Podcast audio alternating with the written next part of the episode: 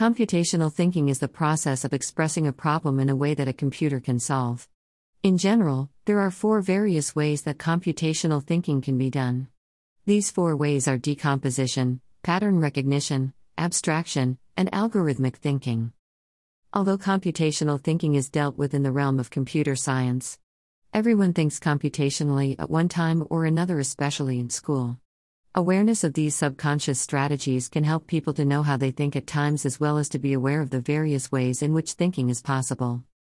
Decomposition Decomposition is the process of breaking a large problem down into smaller and smaller parts or problems.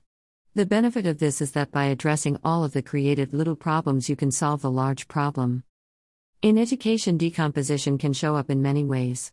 For teachers, they often have to break goals done into objectives, and sometimes down into procedures and a daily lesson plan. Seeing the big picture of the content students need and breaking it down into pieces that students can comprehend is critically to education, such as with chunking. For the student, decomposition involves breaking down the parts of a project, such as writing a paper. The student has to determine what to do and how it helps to achieve the completion of their project. Pattern recognition. Pattern recognition has to refer to how various aspects of a problem have things in common. For a teacher, this may involve the development of a thematic unit. Developing such a unit requires the teacher to see what various subjects or disciplines have in common as they try to create the thematic unit. For the student, pattern recognition can support the development of shortcuts. Examples include seeing similarities in assignments that need to be completed and completing similar assignments together. Abstraction Abstraction is the ability to remove irrelevant information from a problem. This is perhaps the most challenging form of thinking to develop because people often fall into the trap that everything is important. For a teacher, abstractions involves teaching only the critical information that is in the content and not stressing the small stuff. This is not easy, especially when the teacher has a passion for their subject. This often blinds them to trying to share only the most relevant information about their field with their students. For students, abstraction involves being able to share the most critical information.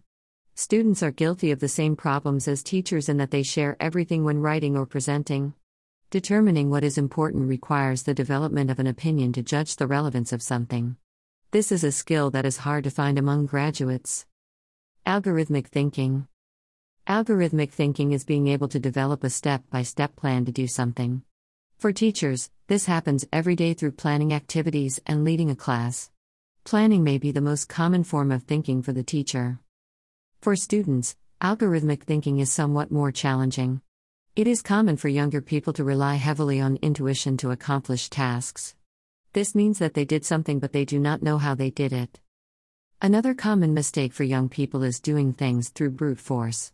Rather than planning, they will just keep pounding away until something works. As such, it is common for students to do things the hard way, as the saying goes. Conclusion Computational thinking is really how humans think in many situations in which emotions are not the primary mover. As such, what is really happening is not that computers are thinking as much as they are trying to model how humans think. In education, there are several situations in which computational thinking can be employed for success.